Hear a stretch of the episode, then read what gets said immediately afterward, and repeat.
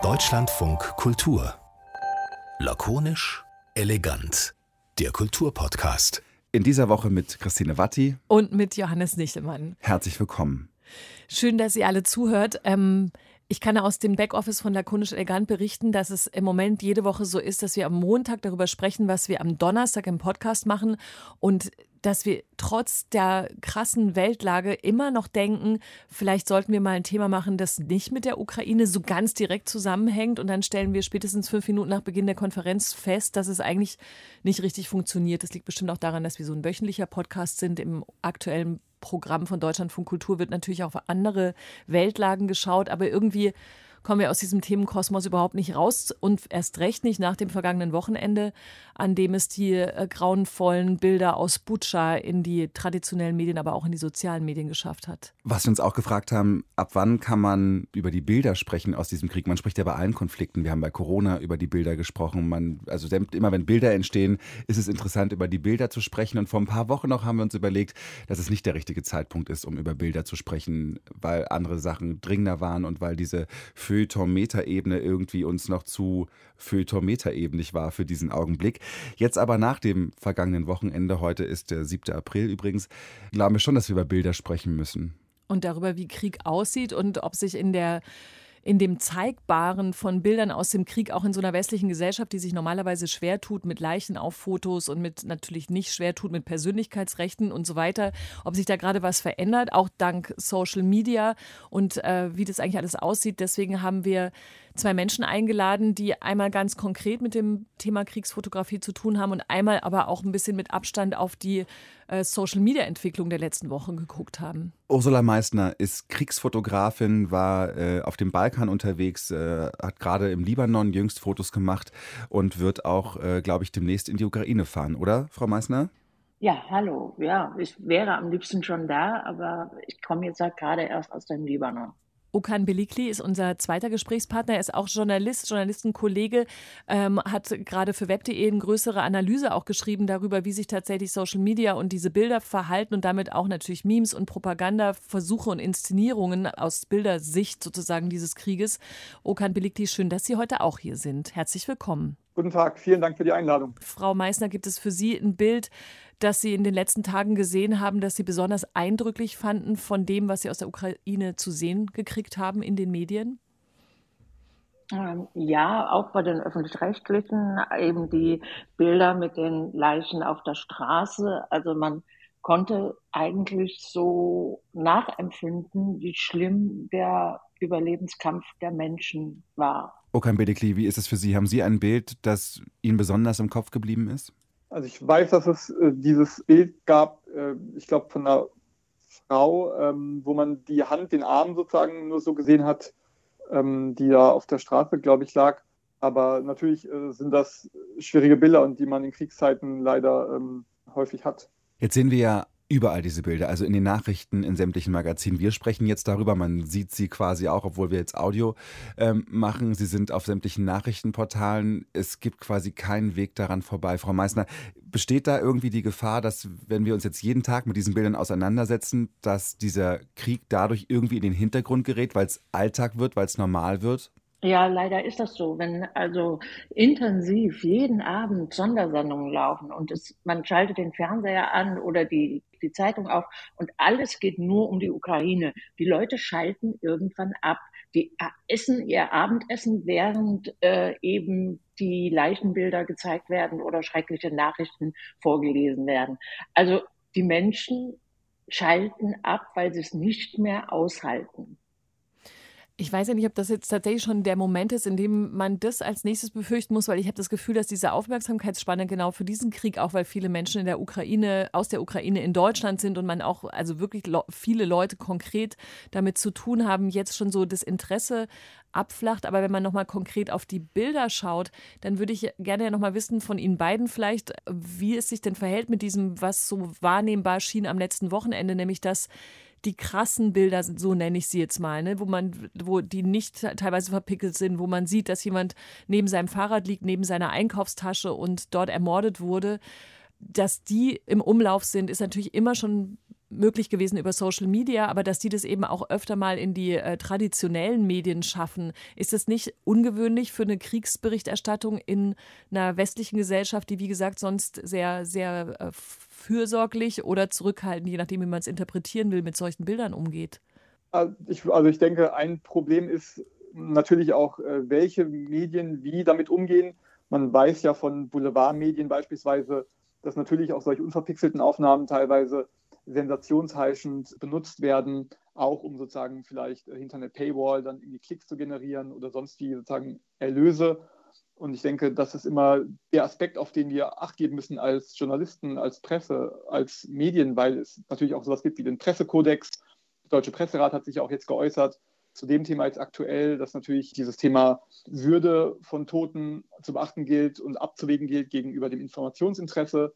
Das sind Faktoren, ähm, die man beachten muss und bei aller Grausamkeit und sozusagen auch Emotionen, die natürlich verständlich sind in diesem Krieg allgemein, ist es, denke ich, für uns in den Medien wichtig, da trotzdem eine gewisse professionelle Distanz zu bewahren oder zumindest das zu versuchen. Frau Meissner ist aus ihrem, ihrem Alltag auch als Kriegsreporterin. Wie geht das denn ganz ja. praktisch? Also Sie wollen, oder Sie, Ihr Beruf ist es, diese, diese Grausamkeiten zu zeigen. Wie sehr geht das einher mit diesen ganzen Dilemmata? Also A, die Leute sind irgendwann übersättigt von den Bildern und vielleicht und B, ähm, es geht natürlich um Persönlichkeitsrechte. Also die Frau, die vorhin erwähnt wurde, die mit dieser Hand und dem roten Nagellack gezeigt wurde, hat heute in der großen Zeitung ähm, ihre, also heute ist ihre Geschichte da erzählt worden, mit einem Foto von ihr und so weiter. Wie geht man damit um als Journalistin? Ja, also ich habe als Fotografin ja immer meine Kamera äh, dazwischen und dadurch kann ich auch alles aushalten. Ohne meine Kamera würde ich ja da nicht äh, rumlaufen und äh, mir das angucken. Also ist es einfach meine Aufgabe, solche Dinge einzufangen, damit man weiß, wie grausam und äh, eben das sind ja authentische Bilder und das passiert ja und man muss zeigen, wie der Krieg ist. Denn äh, meine Generation und wir, wir kennen ja keinen Krieg, nur vielleicht noch unsere Eltern. Und deswegen ist es ja wichtig, dass man es zeigt. Ähm, eine Überschüttung sollte natürlich nicht sein, weil nach Bosnien, vier Jahre Krieg in Bosnien, hat man gesehen, dass äh, die Menschen dann das irgendwann nicht mehr interessiert. Und äh, zum Glück ist der Krieg jetzt noch nicht so lange. Das, Im Moment ist es noch so, dass eben jeder betroffen ist und jeder davon redet. Und das ist auch gut so. Und das soll ja auch die Berichterstattung bewirken. Ein Aspekt ist natürlich, wie geht es uns hier in Deutschland als Menschen, die wir Medien konsumieren? Und wie ist es in anderen Ländern, auch die dieses Thema Krieg selber als Alltag auch schon seit Jahren erleben? Also es ist natürlich ein bisschen auch ein Luxusproblem, möchte ich fast sagen, ähm, dass wir darüber diskutieren können, was das mit uns macht, wenn wir diese Bilder sehen, ob wir die am Abendtisch, äh, am, äh, am, Tisch beim Abendessen sehen und irgendwie abstumpfen oder nicht. Und ähm, wie ist das in Ländern wie in der Ukraine oder auch im Jemen oder in Somalia, in Syrien, wo natürlich ähm, dieses Thema Alltag und Krieg, also wo dieses Thema Krieg einfach ein großer Teil des Alltags ist und da teilweise es gibt immer wieder Berichte von beispielsweise Thema Drohnengeräusche, die irgendwie anfliegen, inwiefern das wirklich konkret äh, den Alltag der, der, der Menschen auf grausame Weise prägt. Und wir hier natürlich sitzen können in unseren Stuben und, und Wohnungen und ähm, darüber natürlich nochmal anders diskutieren. Natürlich äh, hat sich durch das Internet und die Verbreitung von Videos, von privaten Videos und Aufnahmen von Menschen, die man jetzt nicht so nachvollziehen kann und kontrollieren kann, ob das wirklich wahr ist. Denn zunächst mal muss man ja auch immer fragen, ist das denn wahr, was ich da auf dem Foto sehe? Ja, und wenn das von irgendwelchen Anbietern, die man äh, nicht nachvollziehen kann, äh, in die Redaktion läuft oder über äh, die Leitungen ins Internet, dann wird es oftmals nicht mehr überprüft. Und das finde ich schon sehr dramatisch. Auch dann, dass die Dramatik immer mehr hochgeschraubt wird und dass, wenn jemand wie ich vor Ort ist und etwas dokumentiert, dass man dann ja immer wieder darauf schaut, noch näher, noch drastischer, noch eindrucksvollere Bilder zu machen, damit sie dann auch gedruckt werden. Und äh, das ist einfach so. Die, je äh, größer die Sensation, desto eher wird es gedruckt, bevor man tatsächlich guckt, ist das auch wahr? Das ist ein sehr wichtiger Punkt. Und natürlich ist es wichtig, um sowas möglichst vermeiden, dass man natürlich auch Leute vor Ort hat.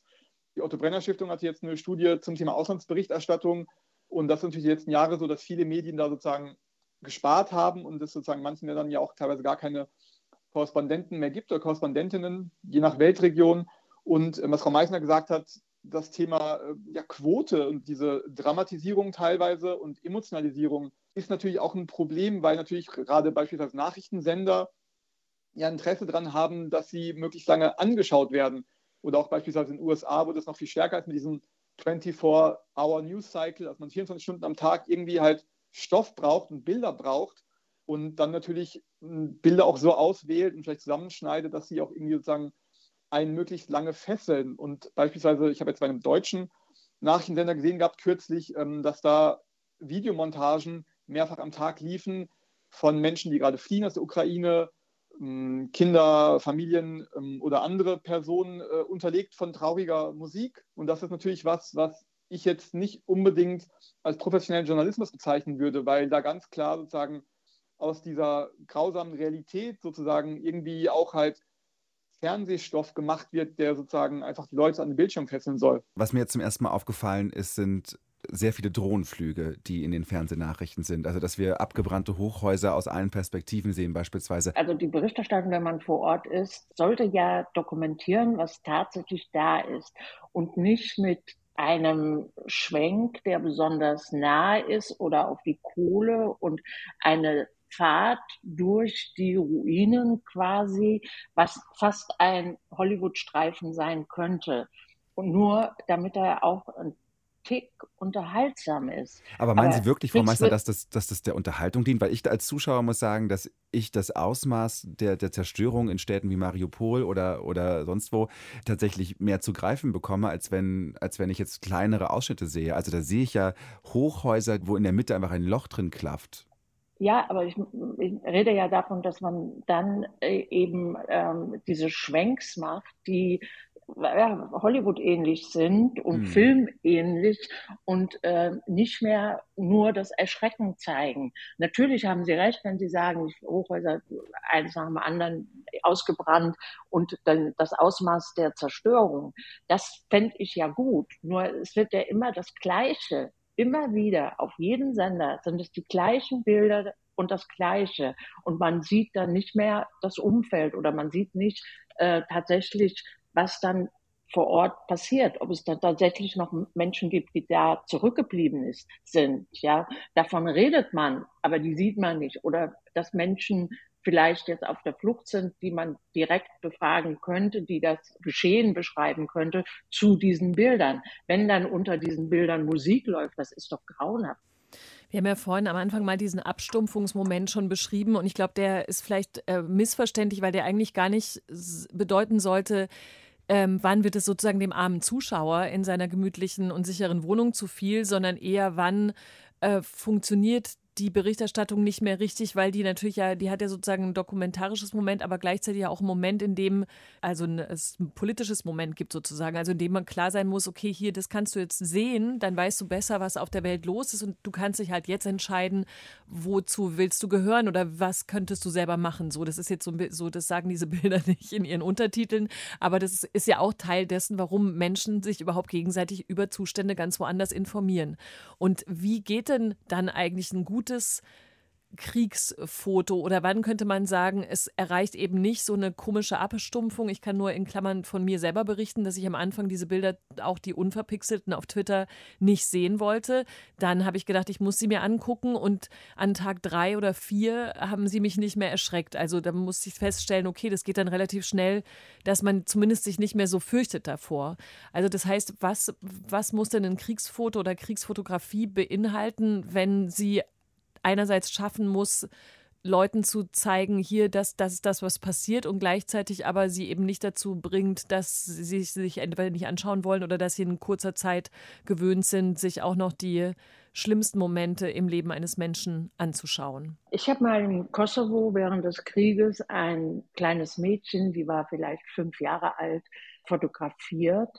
Und dann hat mir im Flugzeug eine Frau eine Geschichte erzählt von einem Foto, in dem sie das ganze Grauen des Krieges gesehen hat.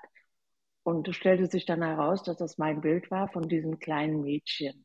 Das Mädchen war drei Tage über die Berge mit ihren Eltern geflüchtet bei Tag und Nacht und die hatte keine Kraft mehr zu weinen. Aber in dem Gesicht hat man wirklich das ganze Grauen gesehen. Und das sind solche Bilder, die bleiben auch bei den Menschen in Erinnerung und die berühren. Und solche Bilder sind aber ganz, ganz selten. Ein anderes Bild habe ich mal in Bosnien gemacht. Da sah man zum Beispiel gar kein Blut, sondern das war der Cellist, der in den Ruinen von Sarajevo Yesterday von den Beatles spielte auf seinem Cello und dieser dumpfe Klang, der dröhnte so durch die Straßen und hinter ihm waren nur Ruinen und er konnte da nur sitzen, weil drumherum Nebel war. Sarajevo lag ja so im Tal und sonst hätte man auf ihn geschossen wie auf Hasen. Das, so hat man auf alle Passanten und Menschen, die versuchten, äh, in die Stadt zu kommen, geschossen. Und das war auch ein Bild, das wurde dann mehrfach untersucht und es ist auch äh, meist veröffentlicht, ein Kriegsfoto, das es eben alle Menschen berührt auf eine Art und Weise, ohne dass sie weggucken müssen. Und für mich muss ein Kriegsfoto das sein, dass man berührt wird und hinschaut und was im Gedächtnis bleibt und nicht Massen, Leichen, Berge und aufgeschnittene Hälse, wo man weggucken muss. Und da denkt auch keiner mehr dran. Aber an einem beeindruckenden Gesicht oder eben dem Cellisten, da erinnert sich jeder dran. Ja, ich denke, es ist wichtig, wie Frau Meißner auch sagt, nicht jetzt Bilder um der Bilder willen veröffentlichen, sondern ja, dass es irgendwie eine Einordnung bietet und auch sozusagen natürlich die Realität äh, dokumentiert, weil natürlich ist das wichtig. Wir können nicht irgendwie sagen, wir zeigen solche Bilder nicht, weil wenn Bilder die Realität zeigen, dann sollten sie natürlich auch in Medien vorkommen. Und deswegen ähm, ist es beispielsweise jetzt so bei uns in der Redaktion von gmxweb.de, da wurde natürlich auch die letzten Tage diskutiert. Und da war dann sozusagen der Beschluss, ähm, dass sozusagen auf der Startseite selber jetzt nicht in einem Teaserbild Tote beispielsweise gezeigt werden, mh, dass aber zum Beispiel innerhalb von Artikeln verwiesen werden kann auf Bilder oder Bildergalerien, in denen auch Tote zu sehen sind die natürlich aber beispielsweise verpixelt werden, wenn sie identifizierbar wären oder auch darauf geachtet wird, auf die Würde der Abgebildeten, dass das nicht sensationsheischend ist von der Darstellung her und dass man sozusagen ähm, da jetzt nicht einfach was zeigt, einfach nur, wenn man es irgendwie spektakulär findet. Frau Meissner, wenn Sie Fotos ja. machen im Kriegsgebiet, haben Sie manchmal die Befürchtung, oder vielleicht ist es auch gar keine Befürchtung, sondern aber, aber immer den Gedanken im Kopf, das Foto, was ich jetzt mache, das könnte auch diesen Konflikt entscheiden. Es gibt ja Fotos, die beispielsweise das, das Mädchen, das äh, vor den Napalmbomben weggerannt ist in Vietnam, ganz berühmtes Beispiel, das in der US-amerikanischen ja. äh, Öffentlichkeit sehr, sehr stark den Wind gegenüber diesem Krieg gedreht hat. Also ist es immer im Bewusstsein mit, ich könnte ein Foto machen, das diesen Konflikt hier in irgendwelche Richtungen auch mitentscheidet, was ja auch eine Gefahr sein könnte vielleicht. Natürlich, äh, die Hoffnung habe ich immer. Und sonst würde ich ja da nicht hingehen und das alles auf mich nehmen oder mein Leben riskieren. Natürlich hoffe ich, dass Bilder etwas bewegen, verändern, den Krieg stoppen, ja, und dass man nicht lange zuschauen muss. Ähm, deswegen nimmt man ja das alles auf sich, um eine gute, authentische Berichterstattung zu machen und möglichst nah dran zu sein. Also zum Beispiel, wenn ich die Bilder immer danach sehe, sind sie nicht so beeindruckend, wie wenn noch gekämpft wird. Aber wenn noch gekämpft wird, ist ja mein Leben genauso wenig wert wie das der Menschen, die da zurückgeblieben sind. Also muss ich auch immer gucken, wie überlebe ich noch und das will ich ja und äh, wie nahe gehe ich ran. Ähm, äh, zum Beispiel auf dem Marktplatz in Bosnien äh, ist eine Rakete, äh, äh, eine Granate explodiert und dann gab es die Bilder live in Amerika im Pentagon. Und da hat man damals aufgrund dieser Bilder, aufgrund dieser äh, verstümmelten Leichen, ähm, hat man dann gesagt in Amerika und festgelegt, jetzt müssen wir eingreifen, jetzt müssen wir den Krieg beenden. Und das war 96 im August, glaube ich. Jedenfalls durch diese Bilder. Und das ist doch toll. Es ist aber auch ähm, wichtig, dass das auch natürlich gefährlich sein kann, weil natürlich Bilder manipulieren können. Und denke, das ist immer wichtig, sich vor Augen zu führen. Äh, beispielsweise der Economist, das britische Nachrichtenmagazin, hatte auch jetzt zum Ukraine-Krieg äh, einen Text darüber, wie natürlich auch Memes, aber natürlich auch Fotografie, Bilder, ähm, natürlich auch die öffentliche Meinung beeinflussen können und natürlich auch sozusagen Staaten dazu sozusagen bewegen können, vielleicht auch zu sagen, wir müssen jetzt eingreifen. Und ich denke, in der Geschichte gibt es immer wieder solche Beispiele und ähm, da ist es gerade für uns Medien sehr wichtig, da sozusagen auch ähm, dem nachzugehen. Es gibt die berühmte Brutkastenlüge äh, im Golfkrieg. Da war sozusagen eine angebliche Krankenschwester, die geschildert hat, wie sozusagen äh, in Kuwait äh, auf den Säuglingsstationen äh, Babys von Soldaten auf den Boden geschmissen und umgebracht würden. Das ist natürlich ein sehr, sehr starkes Bild, in dem Fall durch Worte vorgetragen, aber was auch die öffentliche Meinung sehr stark in dem Fall in den USA beeinflusst hat. Und dann kam später raus, das war äh, sozusagen eine PR-Agentur, die dahinter steckte und zwar keine echte Krankenschwester. Also gerade äh, dieses Thema Manipulation ist was, was auch man immer auf dem Schirm haben sollte. Ich wollte mich gerade fragen, ähm, auch nochmal an Sie, Okan Belikli, ob das eigentlich, also die Anwesenheit von Social Media, die Chance vermindern oder erhöhen, dass es ein Foto gibt, was überhaupt irgendwas entscheidet. Also ich habe gerade auch nochmal an das Vietnam-Foto gedacht, das Johannes beschrieben hat und also in dieser ganzen Welt, in der wir uns jetzt begegnen, äh, bewegen, wo ständig ein Foto, noch ein Foto und hier ein Meme und so weiter um uns rumschwirren und man immer sowieso eh auch als Konsumentin äh, dazu gezwungen ist zu überlegen, ist das, ist das richtig? Wo ist die Quelle? Wie recherchiere ich das nochmal selbst? Bla bla bla. Also hat es überhaupt noch die, gibt es noch die Chance, dass da so ein Foto durchdringt und auf das sich wirklich viele einigen können? die Chance besteht, aber es besteht eben auch die Chance, dass das Foto dann nicht echt ist oder aus einem anderen Kontext ist oder ein paar Jahre alt schon ist. Beispielsweise gab es jetzt dieses Foto, was Sie vielleicht auch gesehen haben, von diesen Kindern, die salutieren vor dem Panzer, vor mehreren ukrainischen Panzern, die da vorbeifahren, auch mit Flagge. Das hatte beispielsweise Karl Bildt, der war früher äh, schwedischer Außenminister und Ministerpräsident, geteilt und äh, hat dazu geschrieben, zwei Tage nach Kriegsbeginn ähm, auf Englisch, es gibt Bilder, die uns noch sehr lange begleiten werden. Also da wurde ganz klar suggeriert, dass es ein aktuelles Bild ist, aber schon ein paar Jahre alt. Und natürlich kann man sagen, in dem Fall vielleicht jetzt nicht weiter schlimm, aber es ist natürlich trotzdem wichtig, dass es dann auch Menschen gibt, äh, Journalistinnen und Journalisten, die in Social Media sich solche Sachen anschauen, Faktenchecks und so weiter, Verifikation, weil es natürlich einfach schon wichtig ist, äh, zu wissen, von wann ist das Bild. Und das haben wir die letzten Jahre immer wieder bei Krisen, Kriegen und Konflikten, dass Bilder in Social Media auftauchen, die vielleicht von nur ganz woanders sind. Und das ist natürlich immer die Gefahr. Ja, weil ich finde schon wichtig, dass man immer nachverfolgt, wer hat das Bild gemacht und woher kommt das und dass man bei der Bildunterschrift auch erwähnt, wann und wo das aufgenommen ist. Der gute Berichterstattung muss eben nahe sein und aktuell dann äh, in dem Moment und auch ja das authentisch zeigen wenn ich überlege, mein Kollege James Nachtwey, ein sehr berühmter Kriegsfotograf, der hat sich neben den Rebellen oder den Soldaten gelegt und hat die Fotos dann gemacht, wie der schießt. Natürlich wurde dann auch zurückgeschossen, der wurde auch oft getroffen. Aber es waren Bilder, die gezeigt haben, wie grausam Krieg ist. Und das ist eben so eine schmale Gratwanderung. Ist es manchmal nur das Gesicht? Ist es das rennende Kind?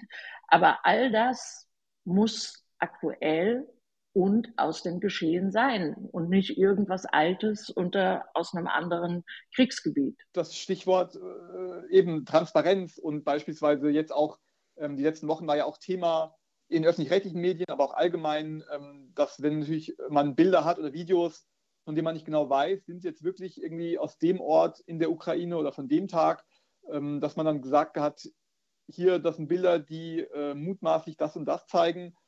Und da kann man sich auch jetzt fragen, dann, sollte man das dann überhaupt zeigen, wenn man sich in die Gefahr begibt, dass das nicht stimmt?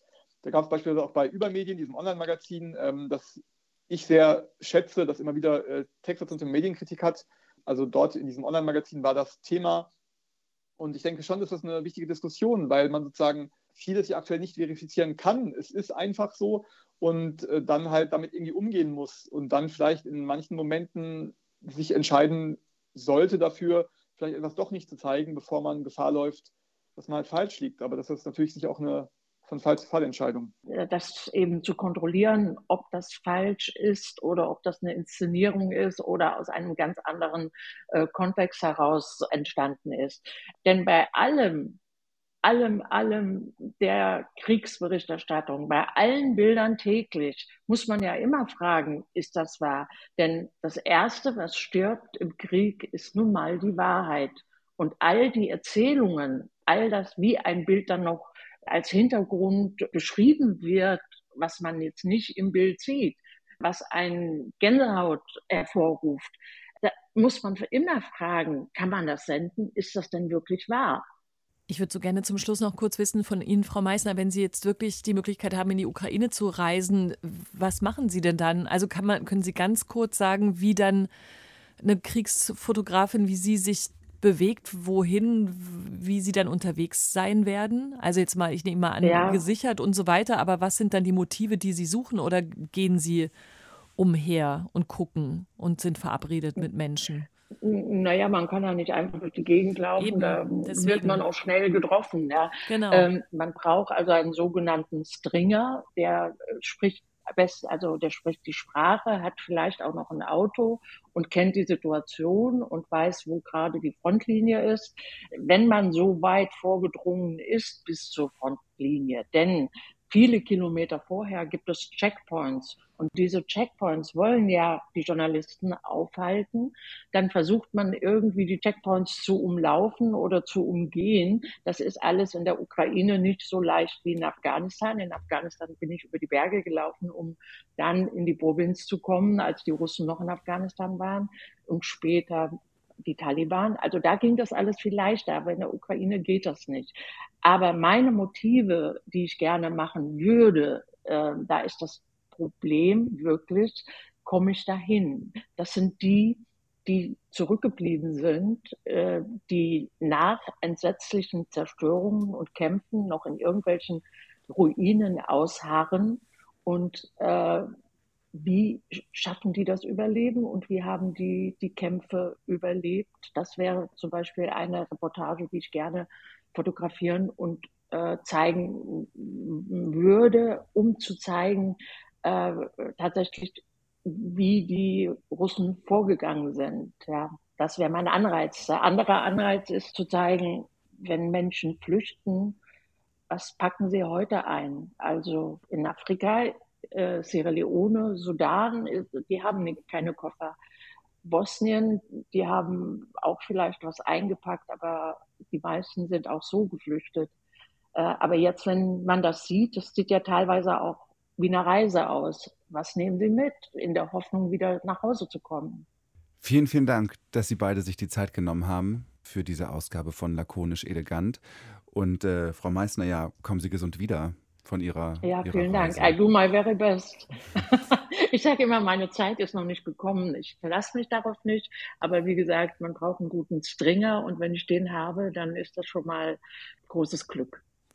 Und auch Ihnen vielen Dank, Okan Belikli, dass Sie heute hier mit uns gesprochen haben im Kulturpodcast. Vielen Dank.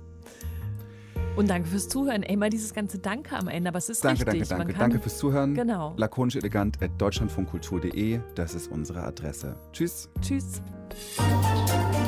Deutschlandfunk Kultur. Unsere Podcasts in der DLF Audiothek und überall dort, wo es Podcasts gibt.